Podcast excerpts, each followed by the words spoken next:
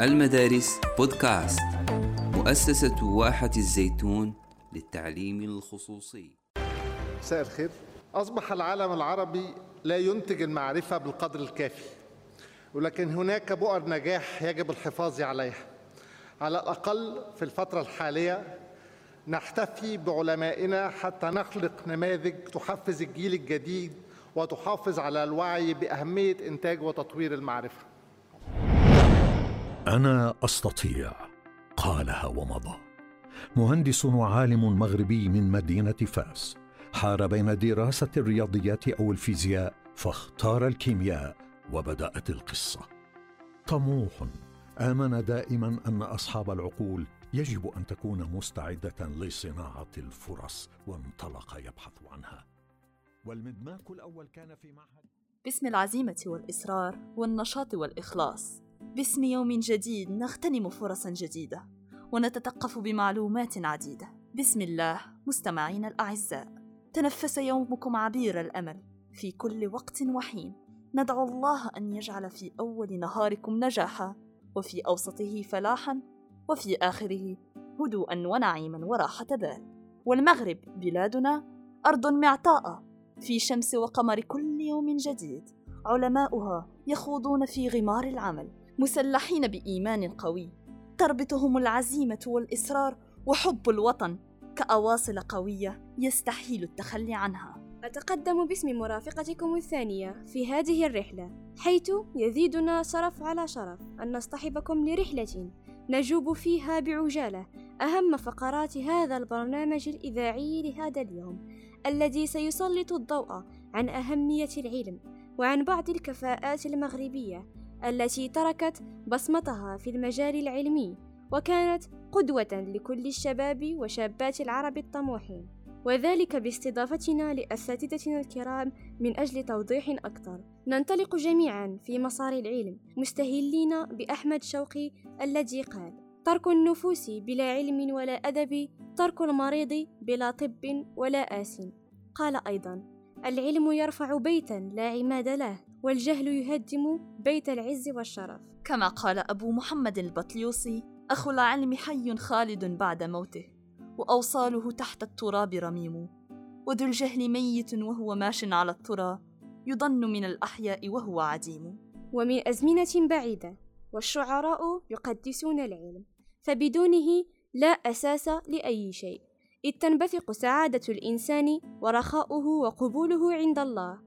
من معرفته لأهمية العلم فبدونه لا تاريخ ولا مستقبل للأمم. إذ تنبثق سعادة الإنسان ورخاؤه وقبوله عند الله من معرفته لأهمية العلم فبدونه لا تاريخ ولا مستقبل للأمم. لكونه الخطوة الأولى نحو أسس التقدم والرقي ونيل رضا الله لقوله صلى الله عليه وسلم ما سلك رجل طريقا يبتغي فيه العلم إلا سهل الله به طريقا إلى الجنة فلا عملا صحيحا دون علم صحيح.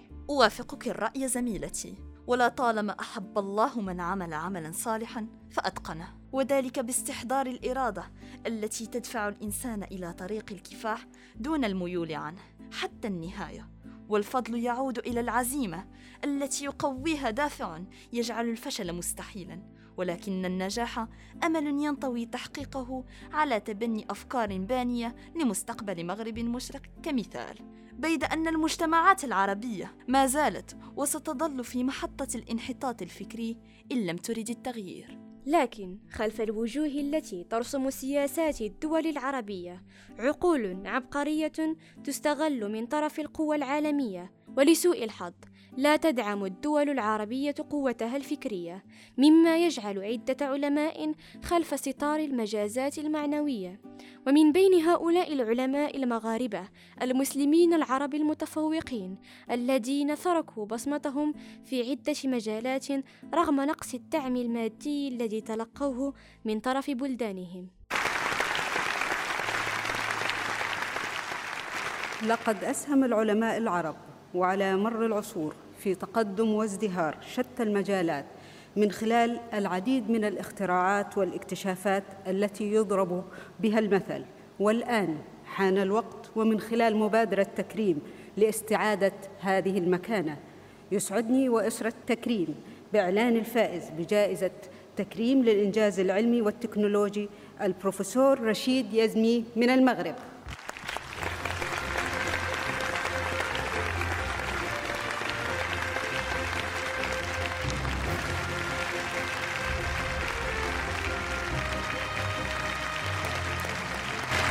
مساء الخير. I'm really humbled today to be honored by the Takrim Awards in uh, science and technology. This is a result of over 40 years work uh, non-stop toward innovation and creating سيداتي وسادتي إنه مخترع البطارية ومطورها.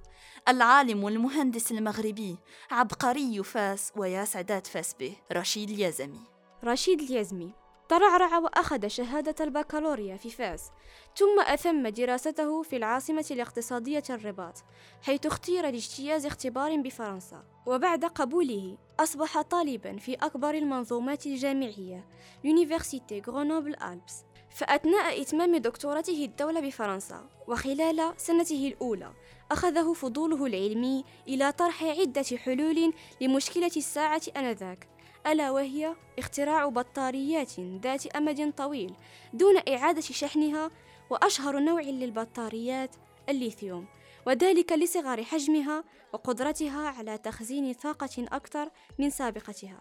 وهنا نستنجد بالبيت القصيد الدكتور اليازمي. الذي ابتكر فكرة إضافة عنصر جديد يسهل عملية دمج الليثيوم والجرافيت. وبالتالي ما هو الليثيوم؟ وكيف يتم تطوير البطاريات؟ ومما تتكون البطاريات قبل دمج الجرافيت والليثيوم؟ سؤال يطرح في أذهان مستمعينا الكرام وجوابه عند الأستاذ رشيد والشيخ. شكرا أستاذ على تشريفنا اليوم. شكرا لكما شيماء ومها على الاستضافة. فما هي لمستك العلمية على السؤال السابق أستاذنا الكريم؟ بسم الله الرحمن الرحيم والصلاة والسلام على أشرف المرسلين. أتقدم بالشكر الجزيل لأستاذنا الكريم عادل أمجكر المشرف على موقع بودكاست المدارس. كما أشكر كل من التلميذتين النجيبتين شيماء غازولي ومها المصريوي على سؤالهم القيم. أما جوابي على السؤال فهو كالتالي بالنسبة للليثيوم فهو عنصر كيميائي يندرج ضمن الفلزات وهو جسم صلب أبيض فضي يتميز بوزنه الخفيف حيث يعتبر الفلز الأقل كثافة والأخف وزنا. كما يتميز بموصلته الفائقة وتصل درجة حرارة انصهار حوالي 180 درجة سلسيوس ويستعمل في العديد من التطبيقات أهمها صناعة البطاريات. وقد بدأ العمل البحثي على استخدام الليثيوم لصناعة البطاريات منذ السبعينات في القرن الفائت فهو عنصر خفيف ويفقد إلكترونته بسهولة مما يجعل ذلك فرصة ممتازة. لكن المشكلة كانت دائما متعلقة بقدرات الليثيوم الكبيرة على التفاعل مع محيطه مما قد يتسبب في تلف أو انفجار البطارية. لذلك كان الهدف الرئيسي دائما وتطوير بطارية آمنة وقد تمكن المهندس المغربي رشيد اليزامي كما ذكرتم سابقا في الثمانينات من القرن الفائت في دمج الليثيوم بالجرافيت لإنتاج ما يسمى الآن بأنود الليثيوم الجرافيت الذي يستخدم في بطارية الليثيوم القابلة للشحن. كما تمكن كل من الياباني أكيرا يوشينو والأمريكي بيرمنغهام آه، من تطوير بطارية الليثيوم القابلة للشحن. إلا أن مبدأ اشتغال البطاريات لم يتغير حيث يعتمد على تحويل الطاقة الكيميائية إلى الطاقة الكهربائية ويبقى هذا المجال قابلا للتطوير حيث أنه لا زال يعاني من العديد من المشاكل حيث أن هذه البطاريات قابلة للانفجار ولا تدوم لمدة طويلة ولا تخزن طاقة كبيرة. مما يجعل المجال مفتوحا أمام الباحثين والعلماء من أجل ابتكار بطاريات أكثر فعالية. وهذا هو جوابي المتواضع على سؤالكم القيم. وفي الأخير أشكركم على الاستضافة. نشكرك أستاذ على كل هذه المعلومات القيمة التي فتحت المجال للتطلع والبحث أكثر في هذا الموضوع. وبعد كل هذه المعلومات الشيقة فمن واجبنا أن نقدر هذه الشخصية البارزة التي تميزت بأكثر من 124 براءة اختراع والتي أفادت بها العالم ككل والآن مستمعينا الكرام ينطلق بنا قطار المعرفة إلى مجال الطب والأدوية يترأسه الدكتور الطبيب والخبير العالمي وليس العالم كما تداولت الصحافة الإلكترونية. والرجل المغربي الأصل الذي يعتبر من أهم خمسين شخصية عبر العالم حسب مجلة فورتن الأمريكية وألف أكثر من مئة منشور علمي في جريدة هارفارد الأمريكية الاقتصادية. درس في أشهر الجامعات الكبرى. شارك في تطوير لقاحات في علم المناعة مثل الملاريا وسرطان عنق الرحم المكورات الرئوية والفيروسات العجلية بالإضافة إلى 24 لقاح لفيروسات متطورة جدا في ظرف خمس سنوات فقط Thank you, Mr. President. Uh, good afternoon, everyone. It's a great honor and privilege for me to have the opportunity to serve our country and the world uh, in uh, this uh, remarkable endeavor, extraordinary endeavor, helping them uh, and supporting them do it. إنه بطل العالم في وقتنا الحاضر الدكتور منصف سلاوي الذي تغيرت حياته بعد ذهابه إلى أمريكا وبالضبط سنة 1984 حيث عين مستشارا للمناعة في شركة GSK كلاين والتي تعتبر من أربع الشركات العالمية في صناعة الأدوية ثم عضوا في مجلس إدارتها. ويعتبر حاليا أهم الباحثين لتطوير لقاحات ضد فيروس كوفيد-19 من أجل توضيح أكثر نستضيف الأستاذة هاجر أفنغري. مرحبا بك أستاذة. مرحبا. أشكركم على استضافتكم وأتمنى الاستمرارية والتوفيق لمشروعكم المدارس بودكاست. الشكر لك أستاذة. إذا فما هو مفهوم التلقيح؟ التلقيح فاكسيناسيون أو ما يسمى المناعة بالتطعيم هي مناعة نوعية يكون فيها الدور الأساسي لمناعة جسم الإنسان ويلعب اللقاح فقط دور المحفز لهذه المناعة النوعية وتعتبر المناعة المكتسبة بعد اللقاح أكثر قوة وحماية وديمومة من المناعة المكتسبة بعد الإصابة بالمرض. كيف يتم تطوير اللقاح عامة ولقاح ضد فيروس كورونا خاصة؟ تصنع اللقاحات باستخدام العديد من التقنيات من أهمها تقنية ARNm تستخدم هذه اللقاحات مادة وراثية تسمى acide ribonucléique messager الحمض النووي الريبوزي المرسال وهو نوع من البرامج الجينية التي تقوم بخداع الخلايا اللمفاوية لإنتاج أجزاء من البروتين تشبه قطعا ضعيفة من الفيروس وسيؤدي ذلك إلى جذب انتباه جهاز المناعة فيتعرف على هذه القطع ثم يهاجمها.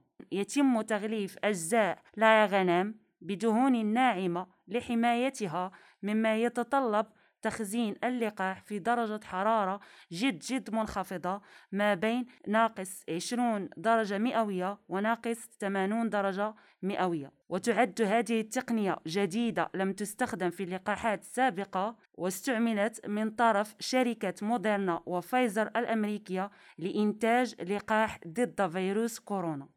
التقنية الثانية وهي تقنية النواقل تستخدم هذه اللقاحات فيروسات أخرى مثل فيروسات نزلات البرد لتحمل أوامر أو تعليمات جينية لصنع بروتين الفيروس مثل بروتين spike لفيروس كورونا. هذه الفيروسات تلتصق بالخلايا وتحقن الحمض النووي الذي يجعل الخلايا تصنع بروتين spike لفيروس كورونا مما يحفز الجسم لإنتاج مضادات الأجسام. وقد استعملت هذه التقنية من قبل شركة سبوتنيك الروسية. التقنية الثالثة وهي تقنية الفيروسات المعطلة وهي تقنية تقليدية أثبتت فعاليتها في لقاحات سابقة إلا أنها تستغرق وقتا أطول في إنتاجها لأنه يجب زراعة دفعات من الفيروس مثل فيروس كورونا ثم تعطيلها باستخدام مواد كيميائية أو الحرارة في الأخير تحويلها إلى لقاح يمكن حقنه لاستنباط الاستجابة المناعية. استخدمت من قبل شركة سينوفاك وسينوفارم الصينية لإنتاج لقاح ضد فيروس كورونا. كما أنه لا يحتاج في تخزينه سوى درجات حرارة الثلاجة أي 2 إلى 8 درجات مئوية. وأخيرا هل بإمكانك أستاذة توضيح الأسباب التي أدت إلى تسريع إنتاج لقاح ضد فيروس كورونا؟ يعتقد بعض الناس أن سرعة الوصول إلى لقاحات ضد فيروس كورونا هو تسرع أو يثير الشكوك حيث يعتبر معدل الوصول إلى لقاح ما ما يزيد عن عشر سنوات. مثلا لقاح الجدري تطلب 34 سنة لإيجاده. بالنسبة للقاح ضد فيروس كورونا فقد وجد في زمن قياسي وذلك راجع لثلاث أسباب. أولها كون الجائحة أنهكت الاقتصادات العالمية وأثرت على الحياة الاجتماعية والعملية التعليمية ولم تصب الأفراد فقط. ثانيها تطوير مجهر إلكتروني يساعد على تبسيط وتحسين تصوير الجزيئات الحيوية بتقنية التجميد لتحديد بنية الفيروس. ثالث سبب فيكمن في أن الأبحاث عن لقاح ضد فيروس كورونا استندت على أبحاث النسختين السابقتين من الفيروسات التاجية وباء كورونا بآسيا سنة 2003 ووباء كورونا بالشرق الأوسط سنة 2012 نشكرك جزيل الشكر أستاذتنا الفاضلة على إضفاء لمسة علم للقائنا اليوم. هؤلاء العلماء كسروا جدار الفقر والأفكار المحبطة المنتشرة داخل المجتمعات العربية التي تهمل ولا تبالي بأفكار الشباب. لكنهم تصدوا لكل هذه الحواجز بإرادتهم وعزيمتهم القويتين لإيصال صوتهم المليء بالأمل والتفاؤل والوصول إلى الغاية المنشودة. وختاما مستمعين الأعزاء نؤكد لكم أن بلدنا المغرب مليء بأناس ذوي خبرة وتجربة مجندين دائما لتجديد المسار المعرفي نحو الأفضل. فلا تستخفوا وتستهينوا بقدراتكم أبدا وليكن عدم الاستسلام وعدم التهاون شعارنا للحفاظ دائما وأبدا على مسيرتنا للتطلع إلى الأفضل.